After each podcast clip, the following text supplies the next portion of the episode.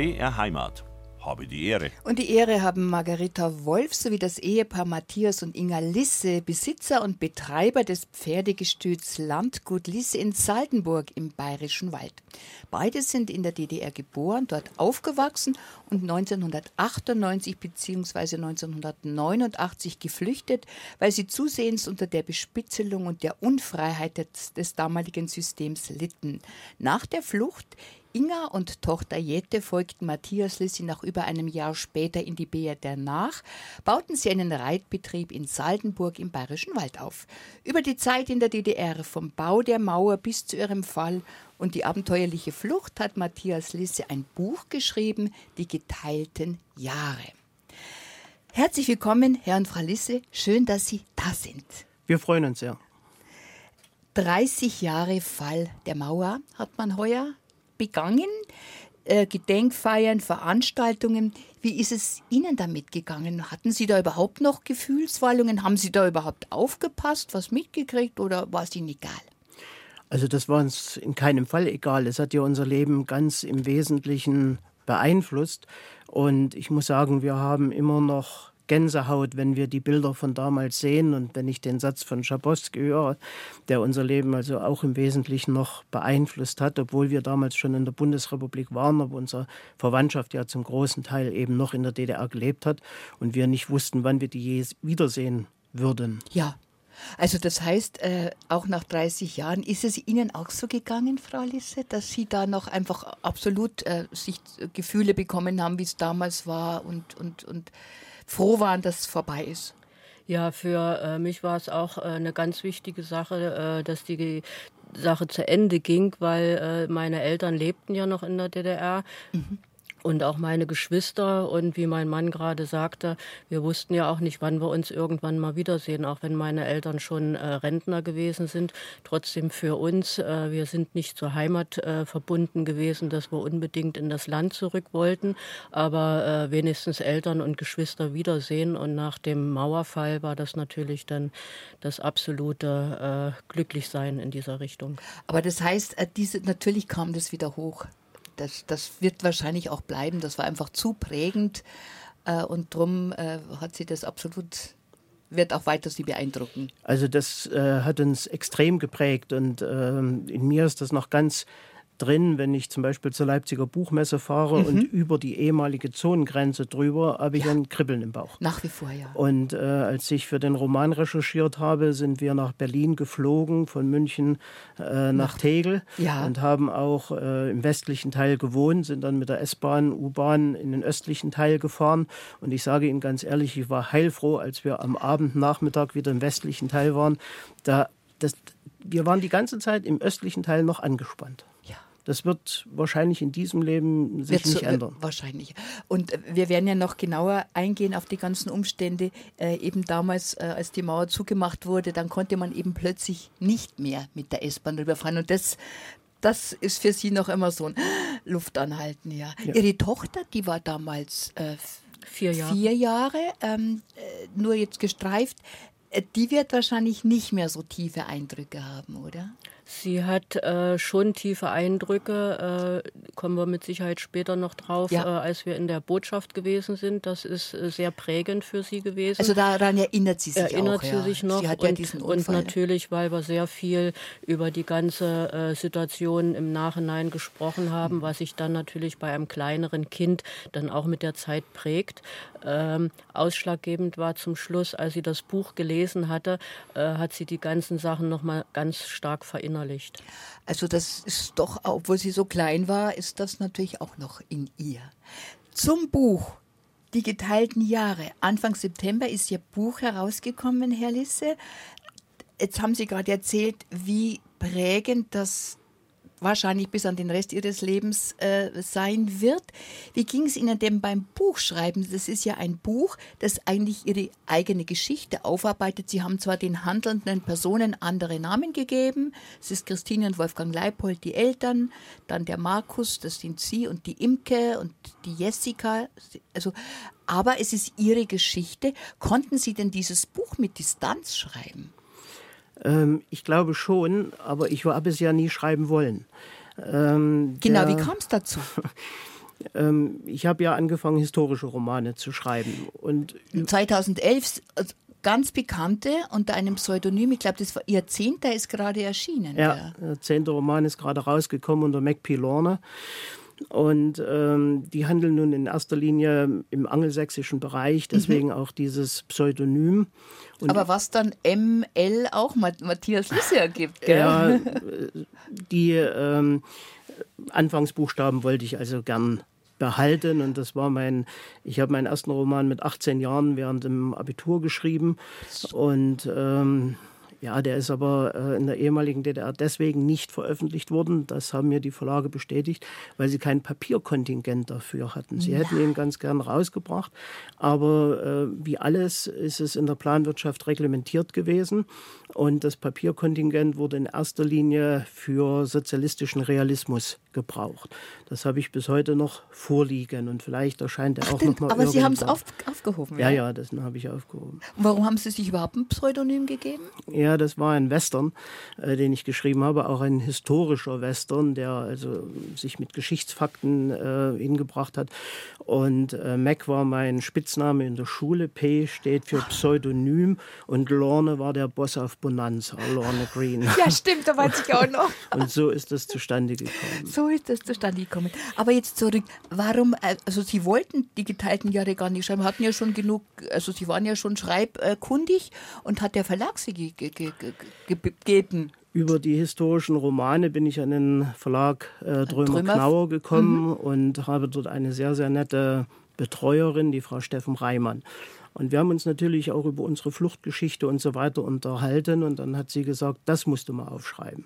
Und ich habe gesagt, das mache ich mit Sicherheit nicht. Mhm. Und dann äh, bin ich hier nach München eingeladen worden. Ähm, waren wir bei einem Italiener essen und dann war der Verlagsleiter noch mit dabei gewesen. Und dann habe ich von zwei Seiten Dauerfeuer bekommen und irgendwann hisst man dann die weiße Fahne und sagt, na gut, ich probier's. Aber Sie und, haben sich mehr gefügt dann eigentlich, ja? Ja, gefügt. Es also war also ein Angebot, das man nicht ablehnen kann. Und die wussten ja, dass sie schreiben können. Dann haben sie es gemacht. Es ist 400 äh, äh, Seiten, über 400 Seiten. Ich habe erst gedacht, das muss ich jetzt ja für die Sendung lesen. Und ähm, ich habe es ganz schnell gehabt, weil es wirklich sehr packend ist. Also gerade wenn man liest und es nicht sieht, diese, diese, diese Enge, die einen dann, äh, wir, wir werden noch drüber reden, das war sehr eindruckend. Sie haben mit diesem Buch eine ganz große Aufmerksamkeit erzielt. Sie haben erzählt, Sie waren auf einem Botschaftsempfang in Prag, haben auch unter anderem Außenminister Heiko Maas getroffen. Also das hat solche Wellen geschlagen und Sie haben kaum Negatives. Weil ich habe mir noch gedacht, ihr kriegt bestimmt auch so Reaktionen, wie, du machst die DDR so schlecht und so weiter. Aber ist gar nicht so, oder? Ja, da warte ich eigentlich immer noch drauf. Und äh, das wäre für mich sowas wie der Ritterschlag, wenn so ein paar alte Stasi-Agenten äh, sich zu Wort melden würden oder sowas, äh, die sich auf den Schlips getreten fühlen. Ja. Aber ähm, zu meiner großen Verblüffung gibt es eigentlich äh, von den Rezensenten, von der Presse und so weiter bisher nur Zucker. Äh, das macht mich schon ein bisschen misstrauisch. Aber wer das gelesen hat, der weiß, dass ich da nicht sehr zartfühlend mit dem Regime umgegangen bin und es so dargestellt habe, wie, wie es war, wie wir es erlebt haben. Und äh, es immer kurze politische Kapitel zwischen den langen persönlichen gibt, die das eben mal auf den Punkt bringen sollen. Sie haben das sehr genau recherchiert und man wird immer wieder kann genau erfahren, wie es damals auch politisch zugegangen wäre in der Macht war, wie die das ausgehandelt haben miteinander, was in der Sowjetunion war. Also das ist auch äh, genau recherchiert. Äh, als Sie das Buch dann ähm, fertig hatten, hatten Sie dann das Gefühl, das war jetzt Gutes geschrieben zu haben? War das irgendwie so, ja, eine kleine Therapie auch? Hat Sie das versöhnter gemacht oder nee, Sie haben den Auftrag erfüllt. Ja, ich möchte mal sagen, man hat dann mit einem Kapitel wirklich richtig abgeschlossen. Ähm, also vor allen Dingen auch ähm, dann eben der Besuch in Prag, die Einladung, die an meine Frau und mich ergangen ist mhm. zum Fest der Freiheit nach Prag. Mhm. Ähm, das war im, im Das war im September mhm. äh, gewesen, am 28. und 30. September. Am 28. Mhm. September war das Fest der Freiheit, wo über 4000 ähm, ehemalige Botschaftsflüchtlinge, DDR-Bürger, Interessenten auch aus Prag in der Botschaft gewesen sind, mhm. eine Riesensache. Mhm. Meine Frau hat damals an einer Podiumsdiskussion teilgenommen, unter anderem mit dem damaligen ähm, Leiter des Büros von äh, Hans-Dietrich Genscher. Das war eine ganz interessante Sache. Mhm. Und zwei Tage später dann der Empfang in der Botschaft am Abend äh, mit Jürgen Seiters, der neben Genscher damals auf dem Balkon gestanden hat, mit Heiko Maas. Ähm, wir haben dort den Arzt getroffen, ähm, der unsere Tochter ins Krankenhaus getragen hat, ins Gegenüberliegende. Die Dame vom Roten Kreuz, die meine Frau als erste begrüßt hat, äh, mit den Worten, Gott haben wir sie vergessen. Und sie geantwortet hat, nein, wir sind die Neuen. Äh, und das waren schon bewegende Momente und für uns eigentlich ein Abschluss eines Kapitels nach 30 Jahren. Also hat es gut gefügt, dass der Verlag gesagt hat, du schreibst jetzt einfach. Ja, ich bin ja. ihm auch sehr dankbar dafür. Ja, nein, und manchmal muss man eben zum Jagen getragen ja, werden. Aber Sie haben sie angenommen und, und, und erfolgreich beendet und schön, wenn Sie es beide, Sie haben es ja auch gelesen, die waren wahrscheinlich beim Schreiben auch schon äh, beteiligt. Ja, Hat sie wahrscheinlich immer wieder gefragt oder ja, wir haben uns natürlich nochmal über die Details genau unterhalten. Und wenn äh, mein Mann immer ein Kapitel fertig hatte, habe ich es dann auch gelesen und äh, habe gesagt, ja, genau so oder hier hätte ich das oder jenes noch. Aber äh, das Werk ist nun mal aus seiner Feder gekommen. Aber für Sie war es ja dann auch nochmal so vielleicht ein Abschluss der ganzen Geschichte ein bisschen, ja. Ganz genau das Buch, aber wie gesagt, wie mein Mann eben schon gesagt hat, äh, Prag war das i-Tüpfelchen eigentlich von dieser ganzen Dieser. Geschichte. Und damit äh, ist es jetzt eine abgeschlossene runde Sache. Wer Heimat habe die Ehre mit meinen Gästen, dem Ehepaar Matthias und Inge Lisse. Matthias Lisse hat das Buch herausgegeben, die geteilten Jahre über seine und, die, und seiner Frau, die Zeit, die sie in der DDR verbracht haben und dann 1988 bzw. 89 hierher geflüchtet sind. Ähm, sie betreiben, Herr Lisse, seit 24 Jahren das Reitsportzentrum und Gestüt Landgut Lisse hat einen sehr guten Ruf, ist deutschlandweit anerkannt. Das haben sie sich aufgebaut, nachdem sie 1988 im Frühjahr geflüchtet sind, hierher geflüchtet sind. Über ein Jahr später sind dann ihre Frau und ihre Tochter nachgekommen. Sie waren dann zuerst in Österreich, ja dort als Reitlehrer tätig. Äh, wie waren das? Wir werden die Flucht noch genauer besprechen. Wie lange haben Sie denn gebraucht, als Sie dann hier angekommen sind? Sie hatten ja Kunde in der DDR. Ich weiß nicht, was man da erfahren hat, wie es bei uns zugeht. War das erstens mal äh, die Vorstellung, hier ist alles paradiesisch? Und wie war es dann für Sie und wann haben Sie sich dann hier sicher gefühlt auch? Ja, ähm, paradiesisch äh, will ich mal in Anführungsstrichen setzen, aber war es war ein, ein provokant gemeint. Ja. ja, aber es war ein gewaltiger Unterschied. Also für mich wurde dieser Unterschied vor allen Dingen äh, dadurch sichtbar, dass ich ja am Anfang viele Behördenwege hatte. Arbeitsamt, Anerkennung der beruflichen Abschlüsse, ähm, ja, ähm, überhaupt Fuß zu fassend zu vielen äh, Ämtern.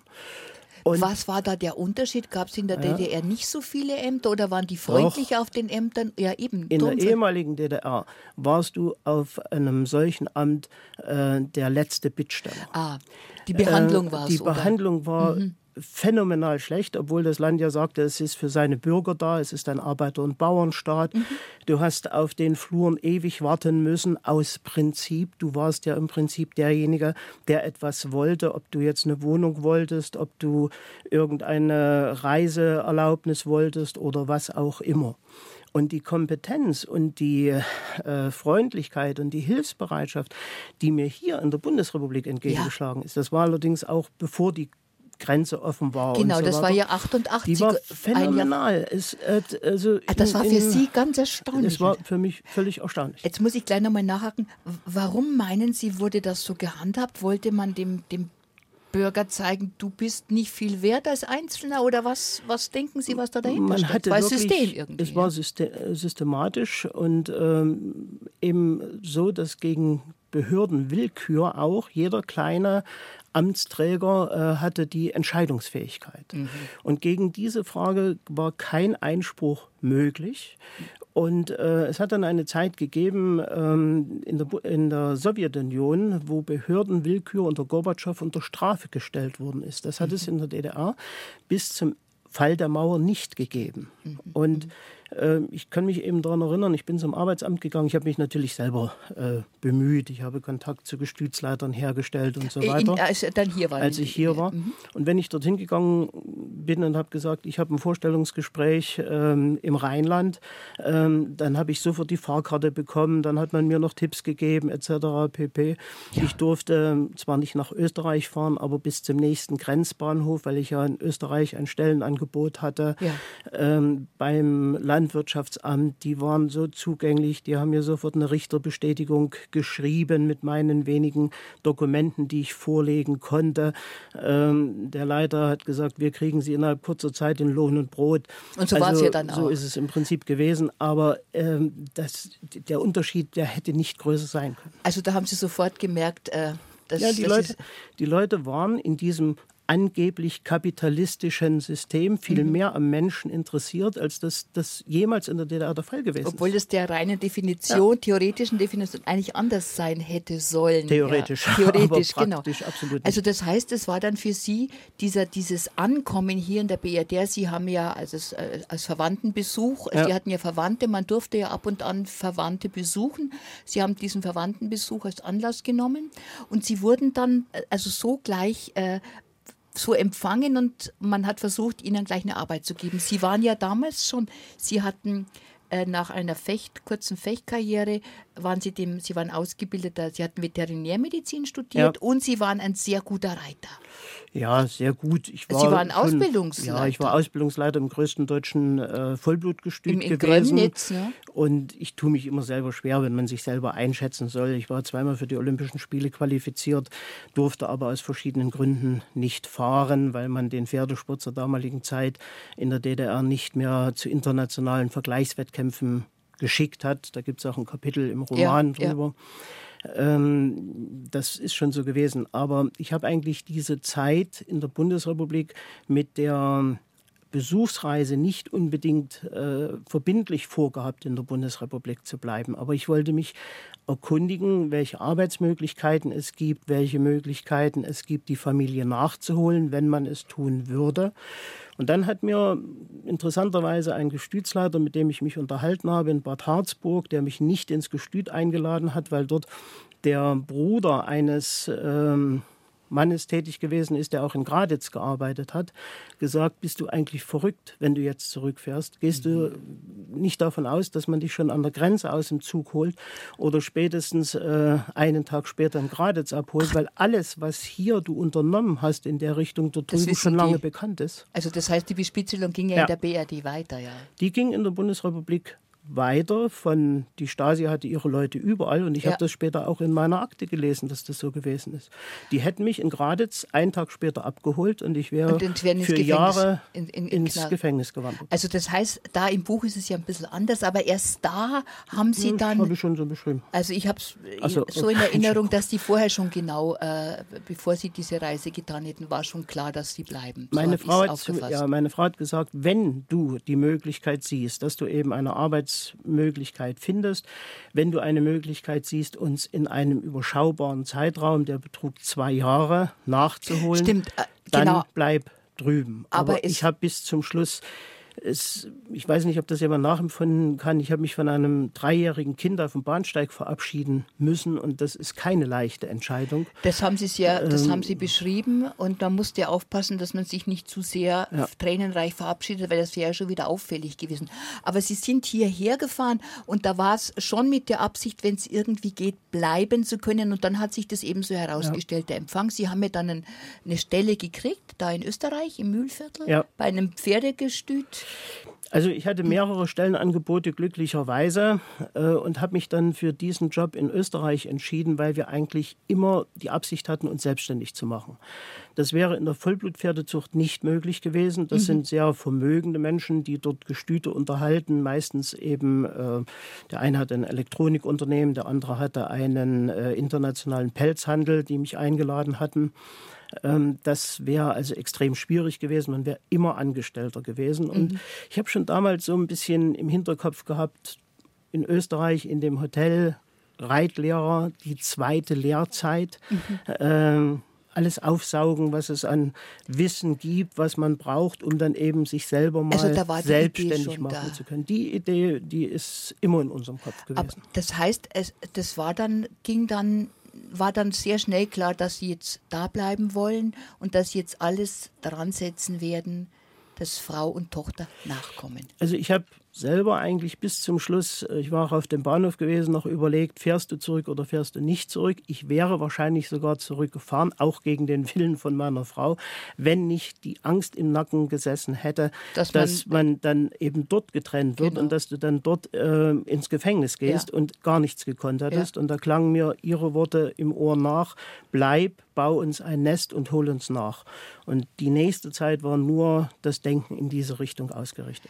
Bea Heimat habe die Ehre mit meinen Gästen Matthias und Inge Lisse, beide in der DDR geboren und aufgewachsen.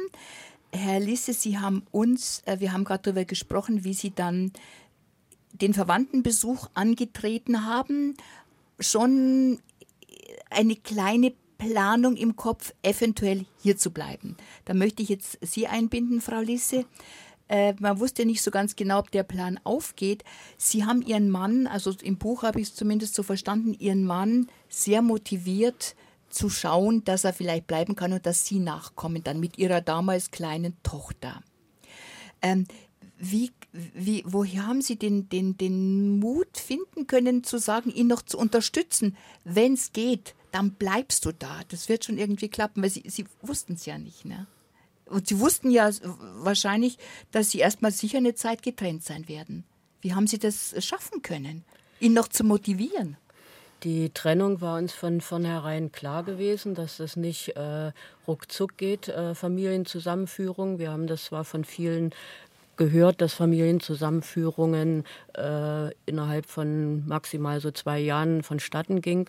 Ähm, wir haben uns da eingestellt und haben gesagt, also zwei Jahre, das halten wir aus. Und also wir das sind, wusste man so, dass das gibt das, und so ungefähr. Das äh, wusste man so und das war eigentlich so ähm, die Zeit, wo wir gesagt haben, das stehen wir durch und äh, wir machen jetzt das Beste draus. Und ich habe meinen Mann motiviert und habe gesagt, du kannst entscheiden äh, vor Ort, wenn es hinhaut, dann bleib aber ich weiß, dass mein Mann nie äh, irgendwelche sinnlosen Risiken eingegangen sind, mhm. die für uns ähm, nicht überschaubar gewesen wären. Mhm.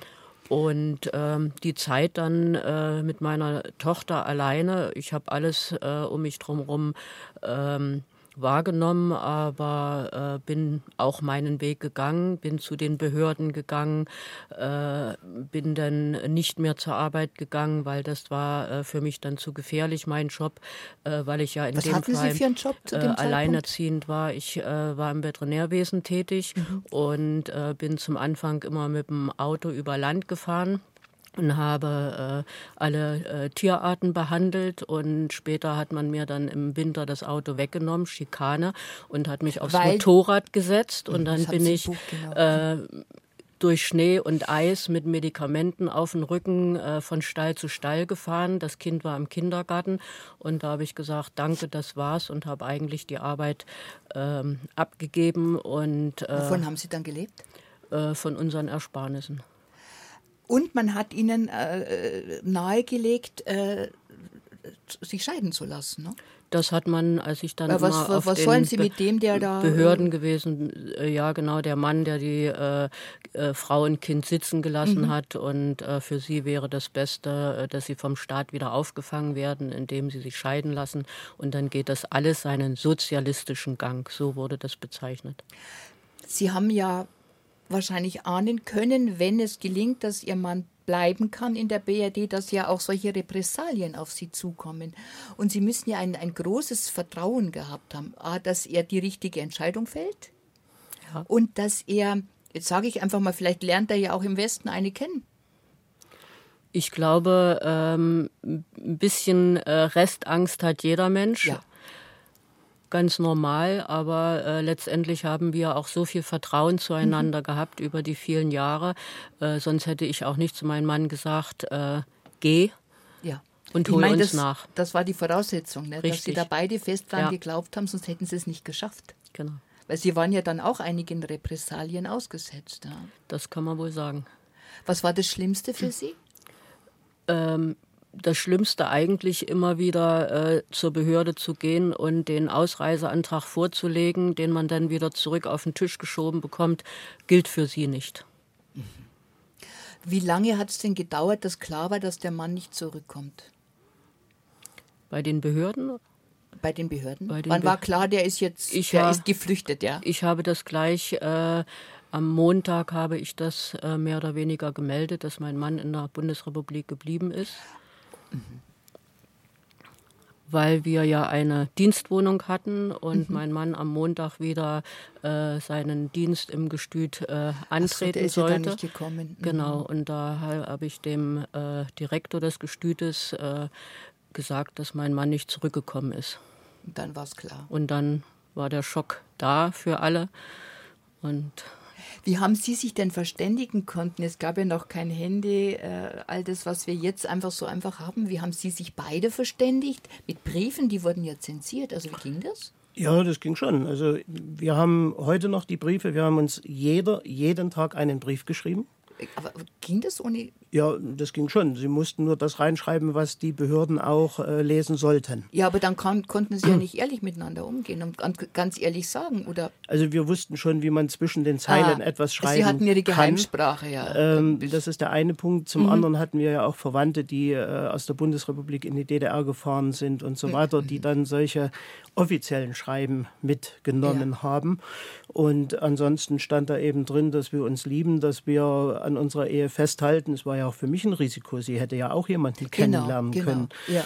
Ähm, oder oder diesen Repressalien dann einfach das nicht mehr aushalten ja, können. Ganz genau. Ähm, aber wir hatten eben zueinander so viel Vertrauen, ja. ähm, dass wir das durchgestanden haben. Und mhm. ähm, sie war vielleicht noch derjenige, der der das mehr betrieben hat. Ich möchte mal ein Beispiel nennen, mhm. um auch zu zeigen, wie man beobachtet wurde. Ja. Wir hatten einen Garten und in diesem die Garten, nein, ähm, an, dem, an der Dienstwohnung, ja. äh, die wir hatten, das war so ein. Äh, Sie hatten früher mal auch diese Dacia, gell? Ja, das hatten die Eltern hatten das. Ja, ja. Mhm. Und ähm, da habe ich jedes Jahr im Winter die Obstbäume ausgeschnitten. Ich kann mich an, an diese Stelle erinnern mit den Bäumen, gell? Ja. So, und ich wollte das in diesem Jahr nicht machen, weil das ein bisschen eine lästige Arbeit ist. ähm, und meine Frau hat gesagt, du wirst schön die Bäume ausschneiden, ähm, damit uns niemand nachsagen kann, dass du das ja geplant hattest, weil du dann alleine die Bäume nicht ausgeschnitten hast. Mhm. Also habe ich es getan. Und was lese ich in meiner Stasi-Akte später? Es war nicht damit zu rechnen, dass der Kollege Lisse in der Bundesrepublik verbleibt, weil er kurz zuvor noch seine hat. Bäume ausgeschnitten ich hat. Ich kann mich an die Stelle erinnern und da wird auch klar, wie detailliert, ja. an was sie alles gedacht haben. Also erst einmal diese allgemeine Dinge beachten, nicht zu viel Gepäck. Sie hatten ja. auch die Papiere gar nicht dabei, nicht zu viel Gepäck, kein tränenreiches Verabschieden, da wie Sie gesagt haben, was muss man unterdrücken, wenn man sich von Frau und kleiner Tochter verabschiedet, dass das alles äh, ganz belanglos aussieht und eben an solche Dinge denken. Und diese zweijährige Planung, die hat wahrscheinlich meiner Frau Zwei Jahre. Ja, davor. Also ja. ich bin 1986 das erste Mal in der Bundesrepublik gewesen. Beim Verwandtenbesuch. Bei einem Verwandtenbesuch. Wie lange durfte man da bleiben?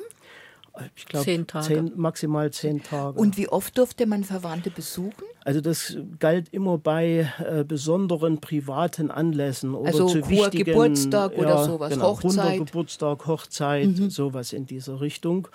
Ähm, ich war damals im Gestüt der Erste, der 1986 diesen Antrag gestellt hatte, nachdem es die Reiseerleichterungen gegeben hat zwischen der Bundesrepublik und der DDR. Mhm. Mein Direktor ist fast in Ohnmacht gefallen.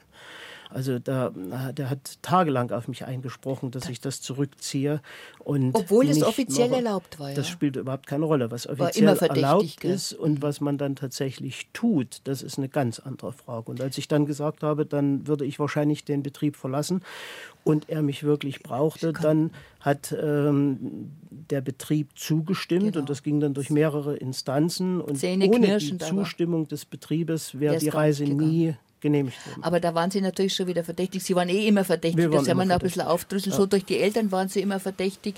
Ausreiseantrag gestellt. Ja, und ich war der einzige Ausbildungsleiter in der ehemaligen DDR im Bereich Pferdesport, der nicht Mitglied der SED gewesen ja, ist. Ja, dass Sie das durchhalten konnten, auch die Eltern schon. Das finde ich ja, finde ja, finde ich ja wirklich, also, also immer schon verdächtig.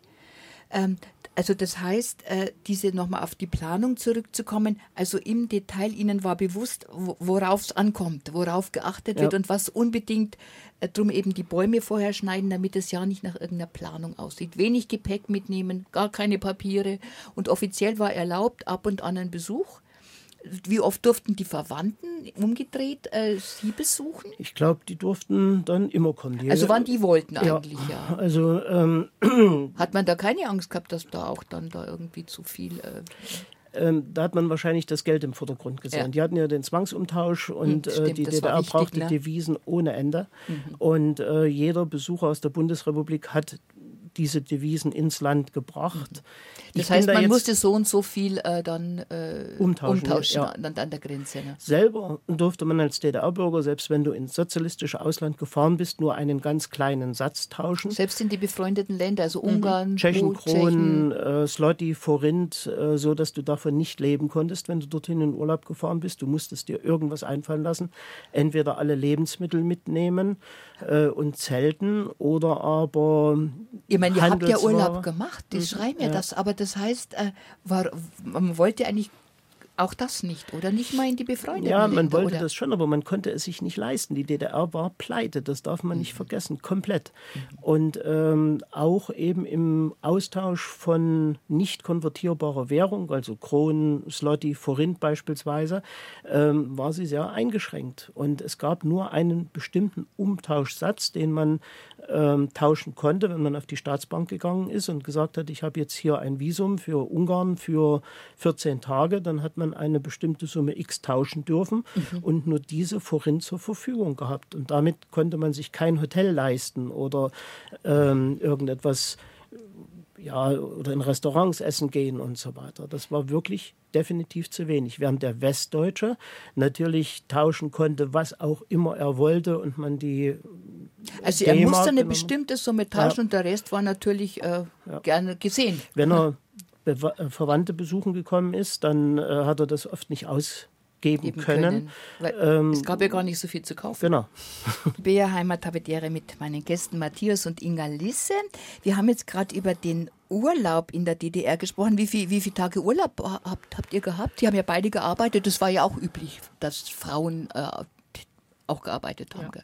Also da waren wir weiter als bei uns, da war das andersrum aber es war nicht so schön, wenn man ein kleines Kind hatte, einen Säugling, und muss, musste diesen Säugling eigentlich nach fünf Wochen schon in eine Kinderkrippe geben. Nach fünf Wochen? Richtig. Äh, war, das, das, war, das, war das üblich? Ja, die Kinderkrippen waren dort alle äh, vorhanden, teilweise mhm. für die Betriebe, so ähm, dass man das Kind sofort äh, danach abgeben musste und wieder berufstätig sein sollte.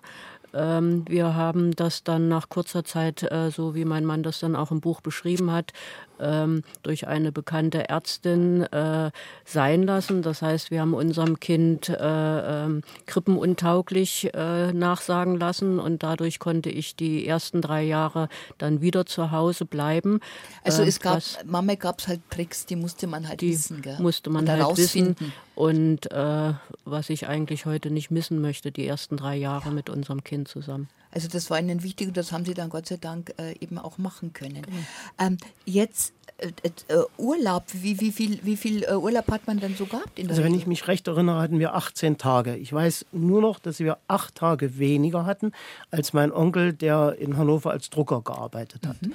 Also der Arbeiter in der Bundesrepublik hatte wesentlich mehr Urlaub als der äh, vergleichbare Arbeiter im Arbeiter- und Bauernparadies. Also Sie hatten ja da ständig Vergleiche. Sie haben ja auch geschrieben, im Buch Karten bekommen aus anderen Ländern oder so. Das ist natürlich dann, wenn man das immer so vorgelebt kriegt dann auch. Aber nochmal zum Urlaub, wo, haben, wo, wo und wie haben Sie denn dann Urlaub gemacht mit Ihren 18 Tagen? Also wir sind zum Beispiel in die Tschechoslowakei zum Skilaufen gefahren so. im Winter. Ach, das haben Sie gemacht, ja? ja? das haben wir gemacht und zwar nach ähm, Böhmisch-Eisenstein, auf, genau auf der anderen Seite von Bayerisch-Eisenstein ja. und hatten dort ein Privatquartier. Man konnte immer nur einen bestimmten Satz Kronen tauschen. Haben also Sie ja ein Hotel. Gesagt, ganz wenig einfach, ja. War nicht, gar möglich. nicht möglich. Mhm. Und wir hatten dann aus dem Fenster immer einen Blick auf den Aber. Und unser ganz großer Traum war mal am Aber Ski zu laufen. Den haben Sie längst ähm, eingelöst, oder? Jetzt fahren wir mehr in die Alpen. Aber äh, und, und, und, und, und also eine Skiausrüstung gab es zu kaufen. Äh, vor allen Dingen in der Tschechoslowakei. Ich kann mich heute noch daran erinnern, wie meine Frau ähm, durch die Sportgeschäfte in der Tschechoslowakei gelaufen ist und dann ein paar Skier äh, gesehen hat, die ihr gefallen haben und die hat sie nicht wieder losgelassen. Und dann wollte sie mich überzeugen, dass wir die doch kaufen sollten und ja. so weiter. Ich war schon, als sie die nur angefasst hat, überzeugt, aber ich habe sie ruhig mal eine Weile machen lassen. Also das gab es schon die Möglichkeit. Hat es sich bitten lassen. Ja. Umso großzügiger dann zu erscheinen. Egal. Jedenfalls, also Skifahren und, und, und sonst Urlaub. Wo haben Sie dann sonst, wenn nicht im Winter, wie haben Sie sonst Urlaub gemacht? Also wir sind zum Beispiel an die Ostsee gefahren. Ich habe äh, dort oben in Ziro, das ist in der Nähe von Wismar, studiert, Pferdesport und Zucht. Und wir haben dann dort zum Beispiel in, dem, in der Studentenunterkunft äh, gewohnt und sind von dort aus an den Strand gelaufen. Also es gab immer irgendwelche Möglichkeiten, auch mal irgendwo hinzufahren. Ja. Mit meinen Eltern haben wir äh, Wanderurlaub in der Tatra gemacht, mhm. aber auch dort immer Privatquartiere, wo man mhm. eben irgendwas eingetauscht hat und so weiter, äh, weil man eben äh, ganz, ganz schlecht mit der äh, dortigen Währung ausgestattet worden ist. Also ein bisschen, bisschen raus konnte man und das, das, das war dann wahrscheinlich für Sie schon viel, oder? Da hat man sich gefreut oder haben Sie das auch als jetzt gar nicht so schön empfunden. Also haben, wenn man dort war, hat man es schon für schön empfunden. Aber wenn sie an die Grenze rangefahren sind ja. und dort waren ewig lange Staus, weil man sogar von dem Bruderland bis ins letzte Detail kontrolliert worden ist. also alles durchgecheckt. Sie haben äh, geschrieben, alles. Ne? Ja, also, also die haben uns die Kakaobüchse ausgeleert, genau, genau. Äh, um nachzugucken, ob dort irgendwas eventuell versteckt sein könnte. Äh, in den Haferflocken rumgewühlt. Man hat also die Lebensmittel mitgenommen, weil man sich keine kaufen mhm. konnte, weil das Geld dafür nicht gereicht hat. Und dann bist du bis ins letzte Detail ähm, kontrolliert worden, obwohl du in das sozialistische Bruderland Tschechoslowakei gefahren bist. Also diese Schikanen waren phänomenal. Also das hat das Ganze eingetrieben, aber man hat es auf sich genommen, damit man ja. überhaupt mal woanders hinkommt. Ganz genau. Meine Eltern haben dann äh, sich eine Datsche gebaut, äh, weil sie das wirklich satt hatten und gesagt haben, dann fahren wir eben nicht mehr so weit weg, dann machen wir den Urlaub im eigenen Land. Und, und die haben sich die Dacia dann wenigstens ein bisschen äh, schön gemacht, ja. soweit es halt ging. Ne? Mein Vater war Bauingenieur und ja. unter der Hand der und mit Tauschen und so weiter. Tätig, er war in der Wasserwirtschaft tätig, war Bauingenieur und hat dann ein Grundstück gekauft, das uneinsehbar gewesen ist, hat dort einen Bungalow hingebaut. Also sowas war dann doch möglich, ja, ja sowas. Äh, und, und dann mit allem, was man irgendwo herkriegt, hat man dann das gebaut? Es ist sehr viel getauscht worden untereinander. Ja. Du musstest dich ewig lange anmelden für äh, ein paar Quadratmeter Fliesen, beispielsweise zehn Jahre. Ich habe dann, als wir eine Wohnung bekommen haben, äh, das Kontingent von meinem Bruder, der äh, eine Neubauwohnung hatte, äh, an Fliesen bekommen, damit wir dieses alte, um 1860 gebaute Haus, das sehr schön gewesen ist, von innen ausstatten konnten. Und der hat mir dann sein zehn Jahre laufendes Kontingent an Fliesen überschrieben. Zehn Jahre für Fliesen, geschweige denn Wohnung, äh, äh, weil die Grunddinge wie Wohnung und äh, war ja kostenfrei, weil man hat auch 10 bis 15 Jahre auf eine Wohnung gewartet. Ne? Naja gut, es gab die Wohnungsämter, äh, also man hat schon Miete bezahlt, die war allerdings sehr aber gering, sehr geringe eine, Miete. eine niedrige Miete, ähm, aber man hat eben auch entsprechend weniger verdient. Ja. Ich habe das mal mit Verwandtschaft aufgerechnet und habe gesagt, was verdienst du? Ja. Ähm, das zigfache von uns. Wie lange wartest du auf ein Auto und was bezahlst du dafür? Und dann leg das mal, weil das immer kam in Miete oder Grundnahrungsmittel wie Brot und Semmeln sind natürlich auch gestützt gewesen. Um also das, und rechne das mal ins Verhältnis des Lebens. Also das heißt, so günstig war es dann gar nein. nicht, geschweige denn kostenfrei. Nein, nein, kostenfrei war das nicht. Ah, mhm. und ähm, im, im Verhältnis zu den Verdiensten angemessen. Vielleicht weniger, als man in der Bundesrepublik bezahlt hätte. Dafür waren eben alle anderen Dinge, die ein bisschen äh, Lebensstandard erhöhend gewesen sind. Ich will extrem nicht Luxus sagen, extrem hoch. Ja.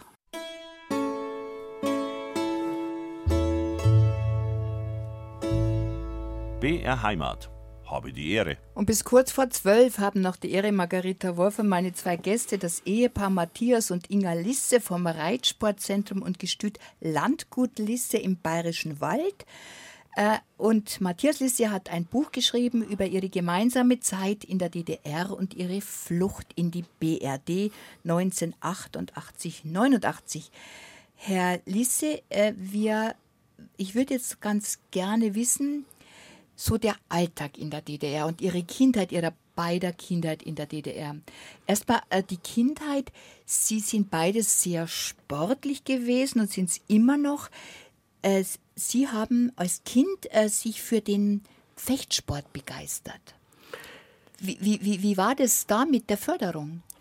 Also die Kinder sind damals in der DDR getestet worden, für welche Sportart sie sich besonders geeignet haben. Äh, das hat man allgemein gemacht. das hat man allgemein mhm. gemacht in den Schulen. Da sind Trainer, da sind Wissenschaftler hingekommen und haben die Leute äh, vermessen, haben Reaktionstests gemacht und so weiter.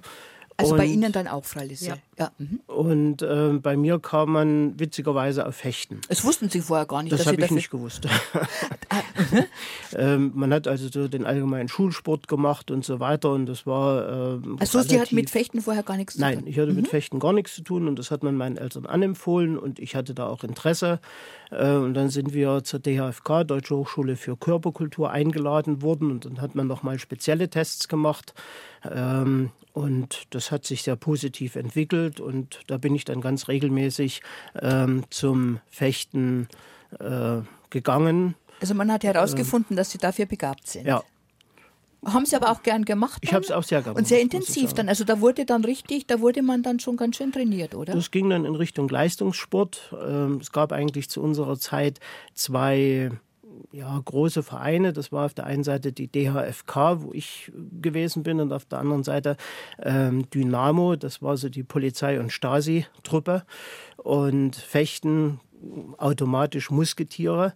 Ähm, wir hatten blaue Trainingsanzüge und waren die Musketiere und die Stasi-Truppe Dynamo hatte rote Trainingsanzüge, das war die Garde des Kardinals. Und wenn wir aufeinander getroffen sind, das war kein reiner Wettkampf, das war Kampf. Das war wirklich Kampf. Und das ja. war wirklich Kampf. Ähm, und äh, das hat auch Spaß gemacht. Das will ich ganz ohne sagen. Da war man ja. besonders motiviert. Und wenn so andere. Also, das hat Ihnen ja gut gefallen. Das hat das mir gut gefallen. Und, und Sie waren ja auch talentiert. Sie sind ja auch vorwärts gekommen. Sie haben gemerkt, das kann ich.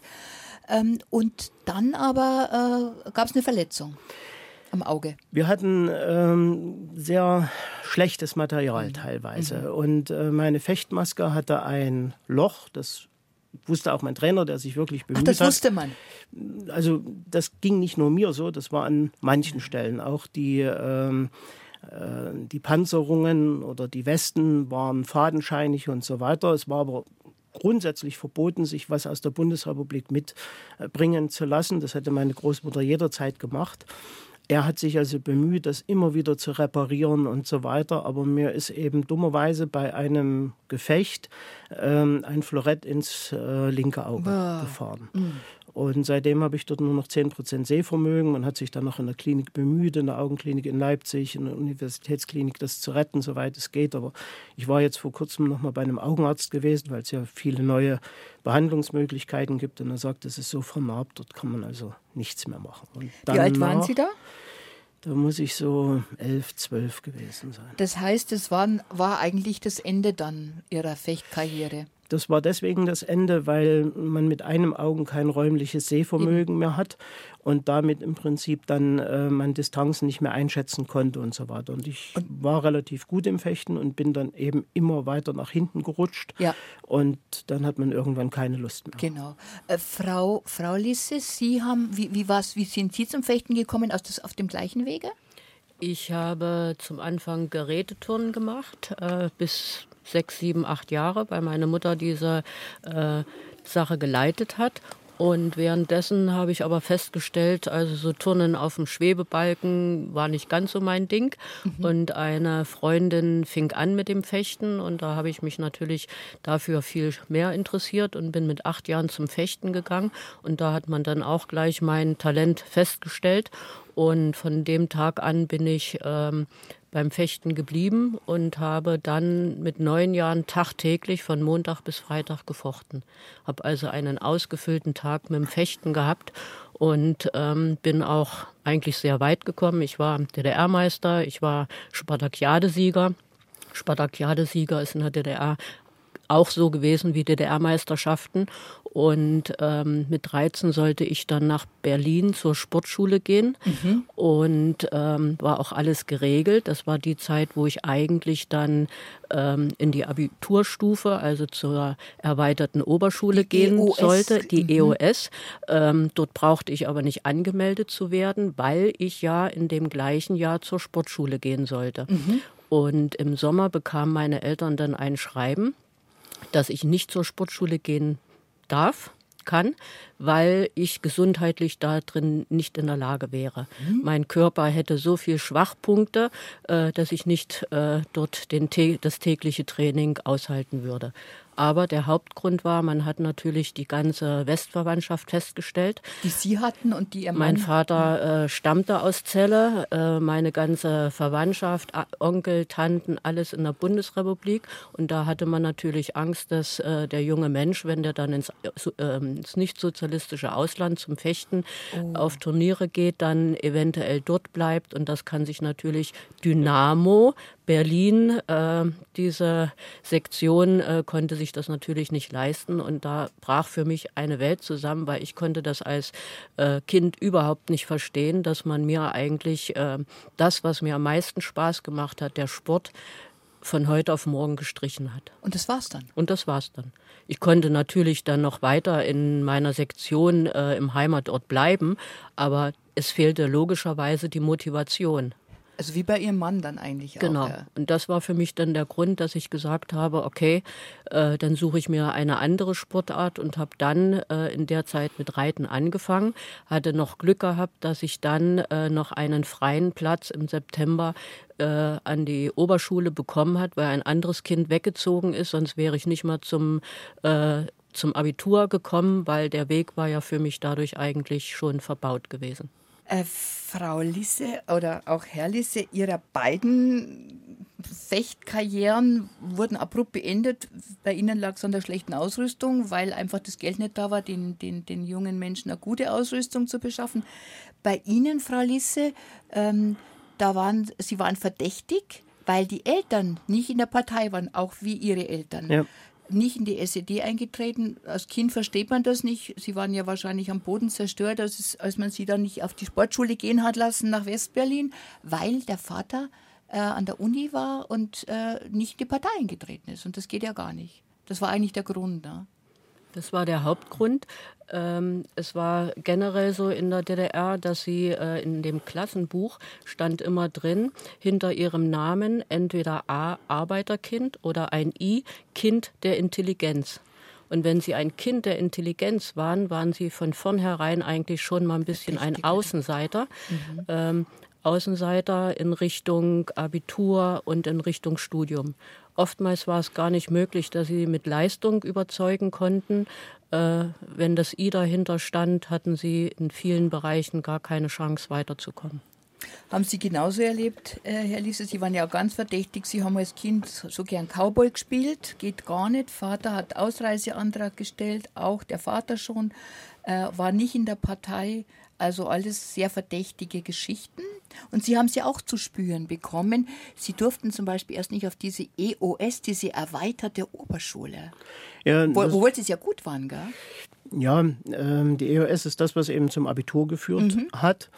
Und ähm, es ist im Prinzip so gewesen, dass ähm, man keine Intelligenzklasse haben wollte. Und deswegen äh, waren immer so und so viele Plätze grundsätzlich für Arbeiterkinder vorgesehen. Also das sollte so ein bestimmtes Verhältnis ja, sein, oder? Ein paar Intelligenzler schon. Ich sage das, wir ja, nehmen das Wort jetzt einfach. Genau, aber es ja. war immer eine relativ große Anzahl von Plätzen für das Abitur, für Arbeiterkinder grundsätzlich mhm. reserviert, unabhängig davon, wie jetzt die Leistungen gewesen sind. Mhm. Natürlich hat man nicht die schlechtesten genommen, sondern selbstverständlich die besseren. Aber so eine gewisse Quote sollte und da erfüllt Eine gewisse werden. Quote musste erfüllt werden, werden ja. ähm, sodass also bei dieser Auswahl ich durchs Raster gefallen bin. Mhm. Und äh, dann ganz normal die 10. Klasse beendet habe.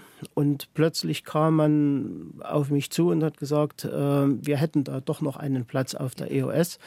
Das hat man mir allerdings nicht gesagt oder auch meinen Eltern nicht gesagt. Ich hatte dann schon eine Lehrstelle mir selber besorgt. Ja, war das diese das Chemielaub, ja. was Sie eigentlich gar nicht, eh nicht wollten? Nein, ja? was ich nicht unbedingt wollte, aber äh, ich habe damals schon mit dem Reiten angefangen genau. und ich musste irgendwas machen, wo man auch ein bisschen Geld verdient. Damit Sie Ihre Leidenschaft ausleben Ganz genau. Können.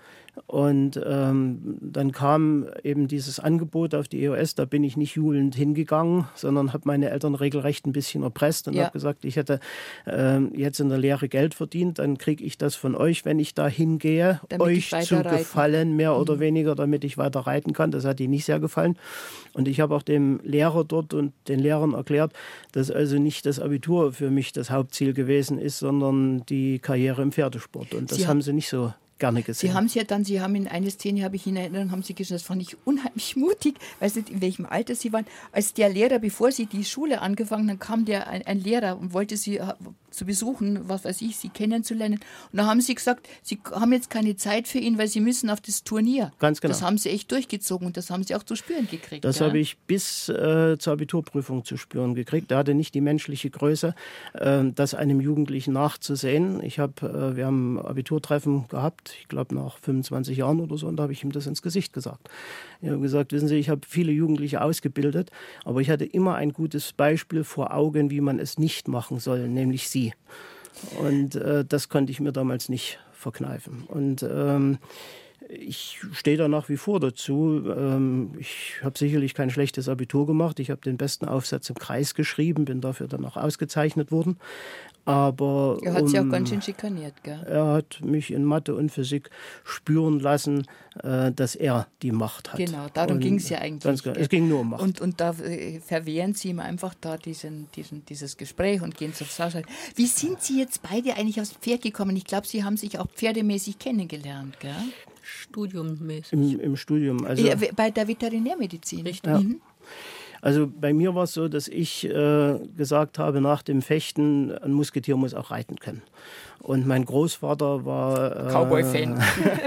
mein Großvater war Kavallerist, er war also äh, Kommandeur eines äh, Reiterregimentes gewesen. Ähm, seine Geschichte habe ich auch geschrieben. Er war äh, in der ehemaligen oder noch in der sowjetischen Besatzungszone dann im KZ gewesen, weil er vorher in amerikanischer Kriegsgefangenschaft war. Das war schon ausreichend genug, ihn verdächtig zu machen, durfte dann den Rest seines Lebens nur als Arbeiter, als Schmied arbeiten. Und die Gene, die sind wahrscheinlich irgendwo vorhanden gewesen. Und nachdem ich nicht mehr fechten konnte, habe ich dann gesagt, da würde ich gerne mit dem Reiten anfangen. Mhm. Die Möglichkeit gab es. Es gab einen Reittouristikbetrieb in Leipzig, wo man eben für Geld auch Reitstunden bekommen mhm. konnte. Das war natürlich nur eingeschränkt möglich. Dann habe ich dort aber gearbeitet, habe dem äh, Betreiber, der damit beauftragt worden ist, dessen Sohn Nachhilfeunterricht gegeben. Dafür hat er mir zusätzliche Reitstunden gegeben. Also und Sie haben gespürt, das ist jetzt die neue Leidenschaft. Das muss ich und das will ich war machen. das, was ich unbedingt machen wollte. Ja. Und wenn äh, in den Ferien ein Lehrer unangemeldet vor einem auftaucht und man äh, seine erste äh, Vollmilitary reiten kann, da gibt es Prioritäten. Und da stand der Lehrer nicht ganz oben. Also das heißt, Sie haben so das Reiten gelernt, sich, äh, sind ausgebildet worden und haben ja dann selber ausgebildet. Ja. So sind Sie aufs Pferd gekommen und wie ist bei Ihnen gelaufen, Frau Lisse? Bei mir war es so, meine Eltern hatten äh, äh, Freunde gehabt, die ein Kirchengut leiteten und dort gab es auch Pferde. Und nachdem bei mir ähm, die Fechterei nicht mehr weiterging, hatten meine Eltern mir dann äh, gleich angeraten, weil ich schon immer die Liebe zu den Tieren, auch zu den Pferden hatte, äh, angeraten, dorthin zu gehen. Da kann ich dann reiten und damit ist im Prinzip der äh, der Weg auch frei gewesen für mich. Und da haben Sie auch gleich gemerkt, das ist es. Das, äh, und die waren ja auch schnell gut. Ja, das ist es und äh, war natürlich auch ein bisschen vorbelastet. Mein Vater aus Celle stammend, äh, damals auch äh, als Jugendlicher geritten, meine Mutter auch mit äh, Tieren groß geworden äh, und schon daher eigentlich immer die Verbindung zu Tieren, zu Pferden. Wo haben Sie sich jetzt letztendlich kennengelernt? Im Studium, oder? Äh, es war eine recht interessante Geschichte. Ich habe also Veterinärmedizin studiert, mhm. aber an einer Ingenieurschule. Mhm. Ähm, und ähm, die wollten gerade, als ich dorthin kam, den Pferdesport aufgeben. Und ich habe dann eine Unterschriftenaktion äh, gemacht und bin zu dem ähm, Direktor gegangen und habe gesagt, also die Studenten sind der Meinung, die Pferde sollen bleiben. Mhm. Und da hat er zu mir gesagt, okay, aber dann bist du mir dafür verantwortlich, dass das ordentlich läuft. Das hat es in den letzten Jahren nicht getan. Da haben Sie ganz schön, ganz schön was. Äh, Sie waren sich so sicher Ihrer Sache, gell? Ich war mir gar nicht sicher, aber, ja, aber Sie man waren tut, so über, was man Sie tun muss. Halt, ja, genau. ich mhm. wollte das und ähm, es hat eben auch funktioniert. Und nach einem Jahr konnte ich ihm dann jeden Montagmorgen die Schleifen und Medaillen von den Turnieren präsentieren und das hat ihm natürlich gefallen. Und da hat er mich ähm, geworben, nach Abschluss des Studiums als Lehrassistent an der äh, Einrichtung zu bleiben. Mhm und zusätzlich einen Studiengang Pferdezucht und Sport aufzubauen. Mhm. Der Sinn war, dass man damit mehr äh, geeignete Studenten für die Veterinärmedizin in diesen kleinen Ort bringt. Mhm. Beichlingen an der Schmücke in Thüringen gelegen. Wir haben immer gesagt, das ist nicht die Welt oder der Ort, wo die Welt mit Brettern vernagelt ist, sondern die Rückseite, wo man die Nägel krumm geschlagen hat. So, und dort wollten nicht viele hin, aber durch den Pferdesport kamen sie dann. Mhm. Und die allererste, die kam, war meine jetzige Nein. Frau. sie kam. Äh, um was zu tun? Um ja, Veterinärmedizin zu studieren. Also da, Sie waren da, haben Sie da angefangen? Ja, ich war dann gerade. Studienbeginn. Und ich war am 1. September mit einem Dachdecker unten im Stall gewesen, wo alle anderen oben begrüßt worden sind. Und sie hatte von ihrer Mutter den Auftrag, sich nicht abweisen zu lassen, sondern sofort in den Pferdestall zu gehen, damit sie einer der Ersten wäre, die sich dort anmelden. Und so sind wir uns begegnet. Und sie hat beschlossen, dass wir ein Paar werden. da hat man als Mann keine Chance. Genau so ist es. BR Heimat habe die Ehre mit meinen Gästen Matthias und Inga Lisse vom Reitsportzentrum Lisse und Matthias Lisse hat ein Buch geschrieben über ihre verbrachte Zeit in der DDR und über ihre Flucht. Herr Lisse, ähm, ich kenne von, von, von, von so das Gerede so im Laufe der Jahre, wo man immer gesagt hat, Mai in der DDR, wie auch immer, sie haben vielleicht ärmlich gelebt, aber es war ein großer Zusammenhalt. Ähm, aber ich glaube, es gab auch sehr viel Misstrauen. Wie, inwieweit konnte man denn überhaupt seiner Umgebung trauen? Ja, und genau das macht mich immer etwas misstrauisch, wenn ich das höre. Ähm, sie mussten bei jeder Grillfeier, bei jedem Gespräch am Gartenzaun davon ausgehen, dass das weitergetragen wurde. Und man darf bitte nicht vergessen, dass man allein für einen politischen Witz schon im Gefängnis landen durfte. Dort war man also äh, wirklich der permanenten Vorsicht unterworfen, was sage ich in welcher Situation. Also die Schere war im Kopf bei allen Gesprächen. Die Schere oder? war immer im Kopf gewesen. Mhm. Ähm, in der Familie vielleicht etwas weniger. Es hat Fälle gegeben, ja, in unserer Familie glücklicherweise nicht. Aber ihr habt euch wirklich vertraut, die, ja, die ja, Familie. Mhm. Ähm, deswegen schon, weil ich dann relativ schnell ihre Eltern, sie meine kennengelernt hat und auch die Eltern auf dieser äh, Schiene gefahren sind. Und da sie, war absolutes Vertrauen. Und ja. da war absolutes Vertrauen. Aber, Aber dann hört es schon auf, oder? Und dann hört es schon auf. Also ähm, im Nachhinein in meiner Stasi-Akte habe ich also Berichte über uns gelesen, die von Leuten, wo man es vielleicht nicht vermutet hätte. Mhm. Und wie man sich gegenseitig misstraut hat, das hat meine Frau dann zu spüren bekommen, als ich in der Bundesrepublik äh, verblieben bin, mhm. hat sie einen Zuspruch bekommen von anderen Leuten, der war phänomenal, weil die gedacht haben, er, junger Mann, Ausbildungsleiter, nicht in der SED, der ist bestimmt bei der Stasi. Und als sie plötzlich mitkriegten, dass dem gar nicht so war und dass wir dahin waren, da kamen sie plötzlich alle, die auch zu uns Distanz gehalten haben, was ich durchaus verstehen konnte, weil wir es ja im anderen Fall auch gemacht haben. Ja, ja. Und sie hat dann plötzlich Unterstützung bekommen, äh, kann ich dir was einkaufen, sollen wir mal auf dein Kind aufpassen und so weiter. Unter denen waren auch Stasi-Spitzel, die das getan haben, wie wir später erfahren haben, aber auch ganz, ganz viele Leute, die eben ähm, das dann eben fast aus, als, als Entschuldigung äh, rübergebracht haben.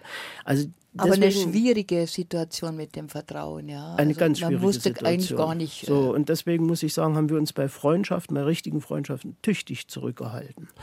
Wir waren. Da war die ähm, Familie so wichtig auch. Gell? Ja.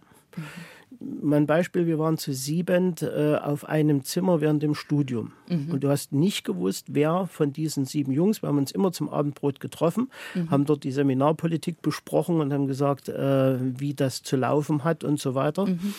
Und äh, wer dann was an wen eventuell weitergibt. Du bist immer davon ausgegangen, mindestens einer am Tisch Gibt was weiter. Gibt was weiter. Frau Lisse, ähm, jetzt würde ich noch gerne, Ihr Mann, dem ist die Flucht gedrückt, äh, anlässlich eines Verwandtschaftsbesuches sind Sie dann, äh, haben Sie dann gemerkt, Sie können, kriegen einen Job, man hilft Ihnen weiter, Sie bleiben da. Sie haben ihn ja auch motiviert, wenn es geht, da zu bleiben. Und ihr habt ausgemacht, ihr wusstet so ungefähr nach zwei Jahren, kann's, äh, kann die Familienzusammenführung kann klappen. So ungefähr in diesem Zeitraum. Sie haben das ausgehalten, Sie haben auch die unter Repressalien ausgehalten, man hat ihnen die Scheidung nahegelegt, man hat sie spüren lassen, man hat ihre, ihre Arbeitsbedingungen so verschlechtert, dass sie die Arbeit dann gleich sein haben lassen als, als Tierärztin und waren da mit ihrer kleinen Tochter und ähm, haben ja dann auch die Flucht gewagt, kurz vor der Wende. Gell? Wie, wie, wie sind Sie dann äh, im Endeffekt drüber gekommen?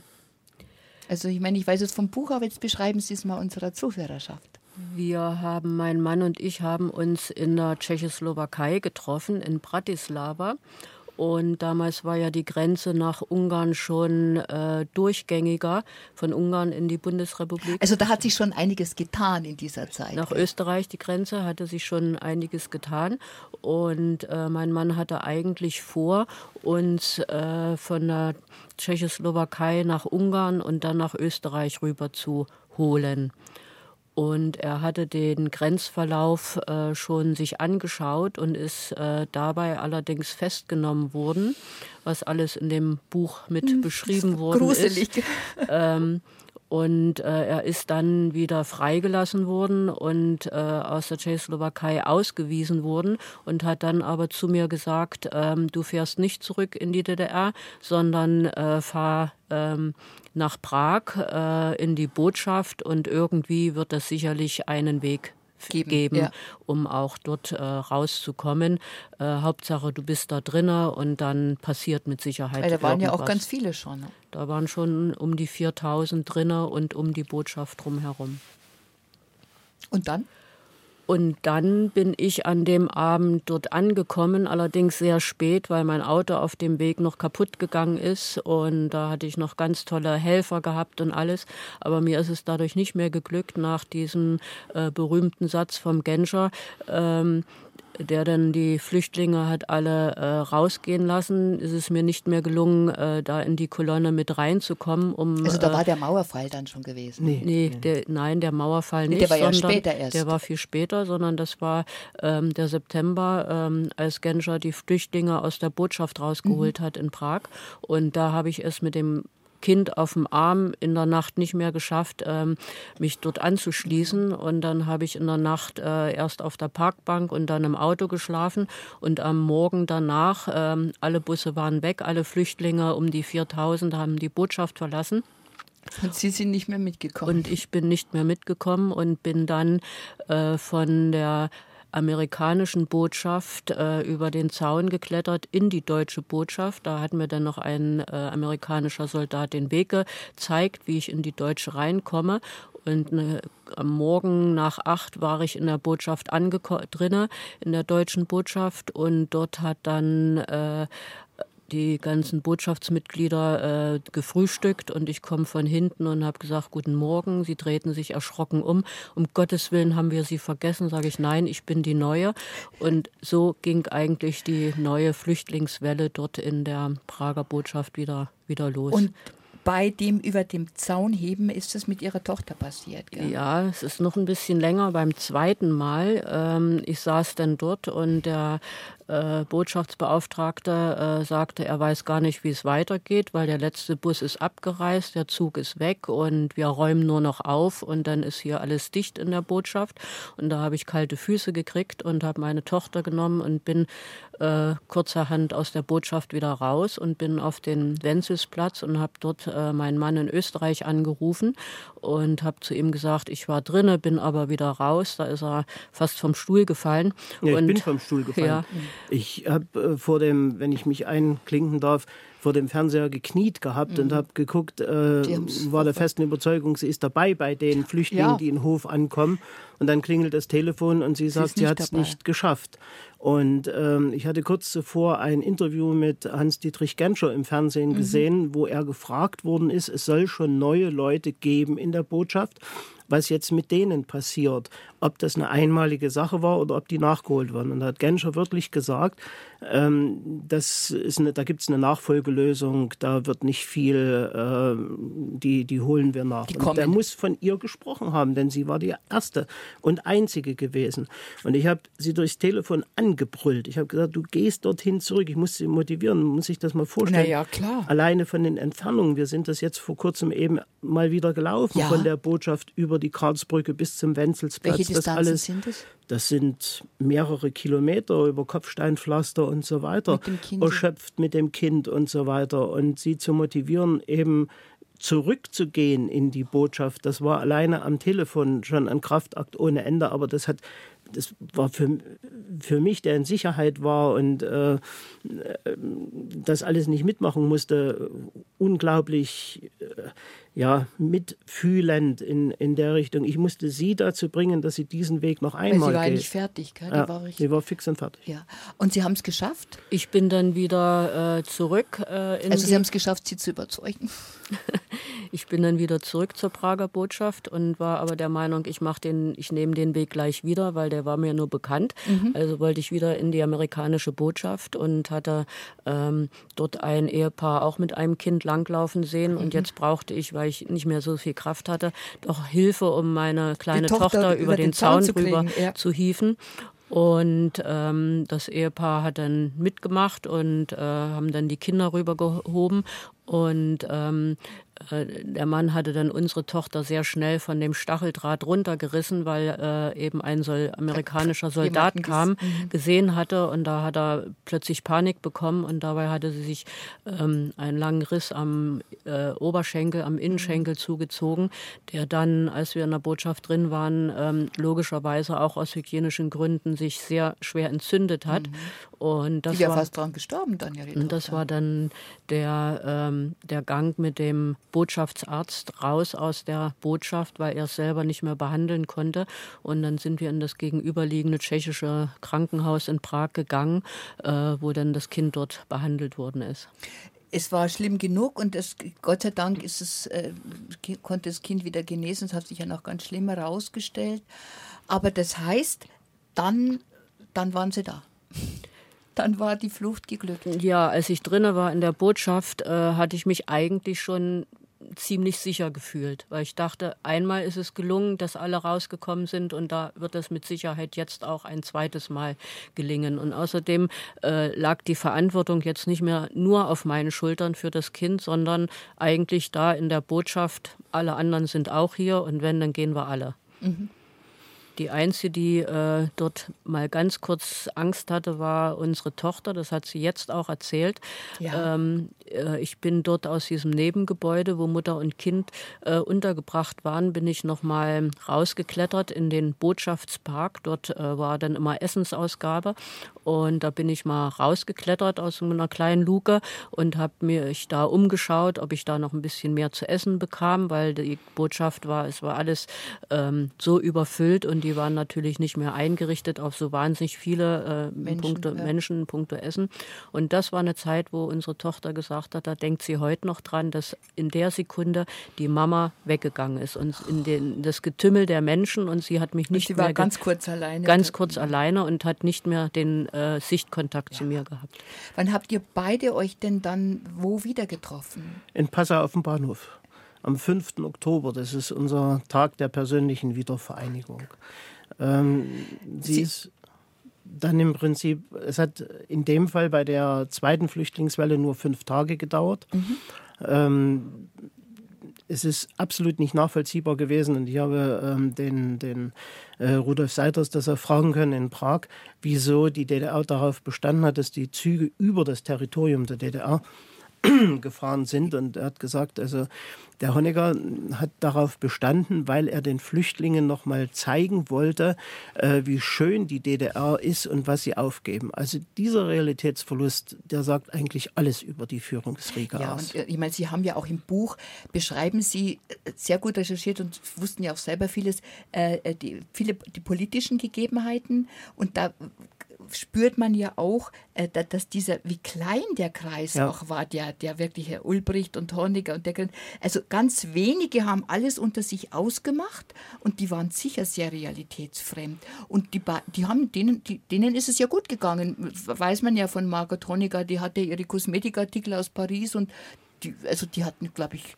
keine Ahnung, was wirklich Nein, die hatten ist. wirklich keine Ahnung. Die und, wollten aber ähm, auch keine Ahnung haben. Die, wahrscheinlich wollten sie keine Ahnung haben. Sie ist aber auch von ihnen weggehalten worden. Ja. Wenn sie von Wandlitz nach äh, Berlin reingefahren sind, in Wandlitz hat das Politbüro gewohnt, dann ist äh, in den Straßen das bis in den ersten Stock renoviert gewesen damit, wenn sie aus den Limousinen rausguckten, die damit renovierten Straßen gesehen haben und oben drüber waren die Häuser verfallen. Also teilweise wussten sie es vielleicht wirklich nicht. Ja, man also, hat ihnen eine Welt vorgespiegelt, die gar nicht da war. Man, konnte, äh, man hat sie ja anschließend nie mehr danach befragt. Ja. Äh, Schabowski hat sich dazu mal geäußert und hat gesagt, ja, wir wussten es schon zum Teil mhm. oder er zumindest, weil er es wissen wollte.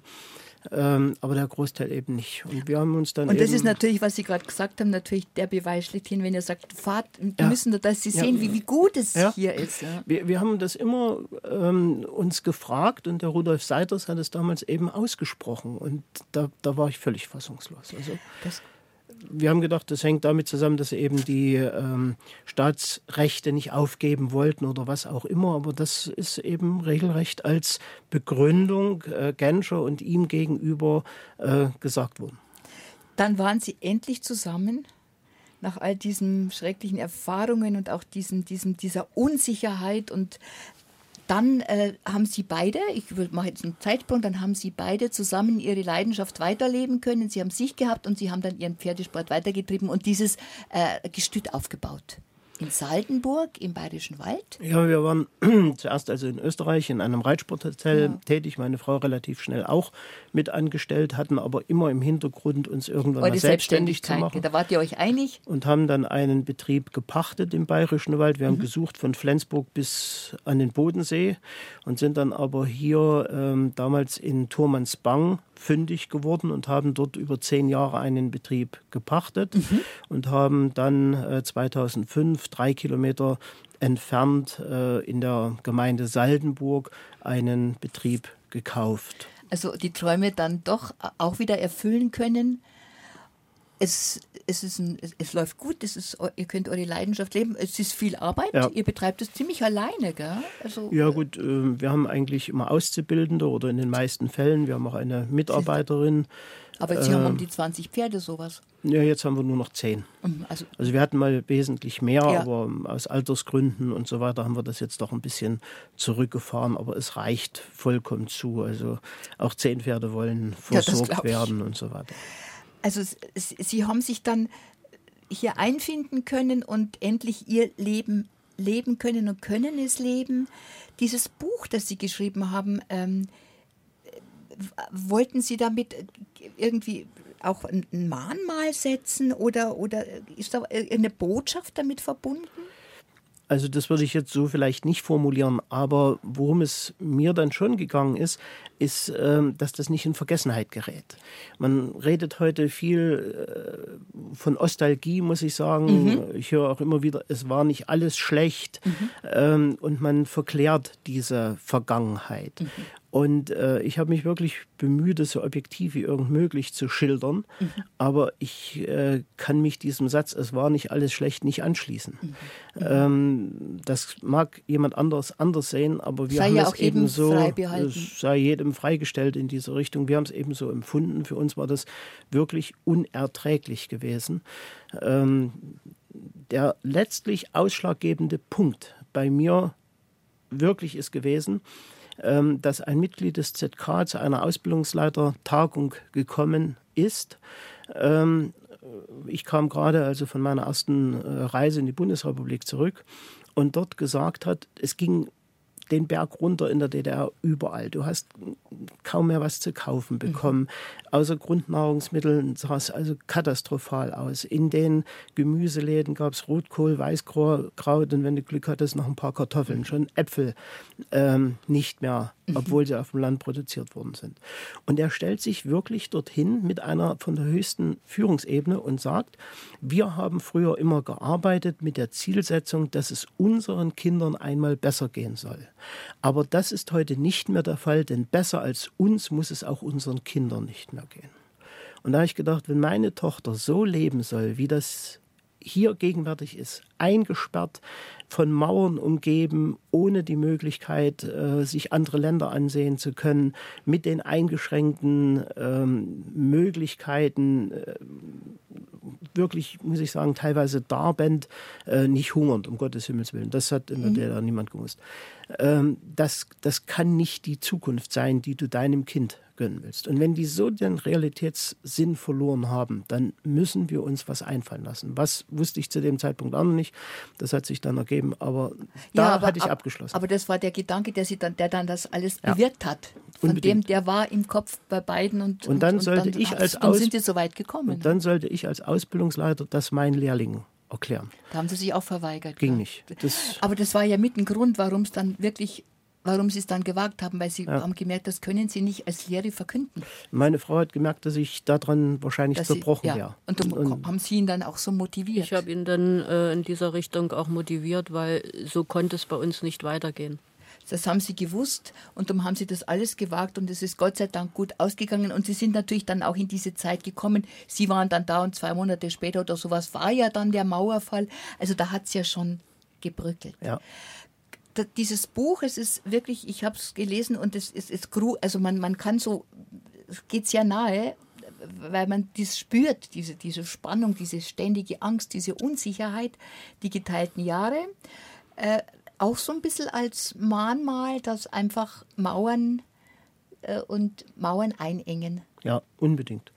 Also ein, ein Staat, der seine ba äh, Bürger einsperren muss, der sie einmauern muss, der kann keinen Bestand haben. Also das ist eine ganz klare Lehre aus der Geschichte, würde ich sagen.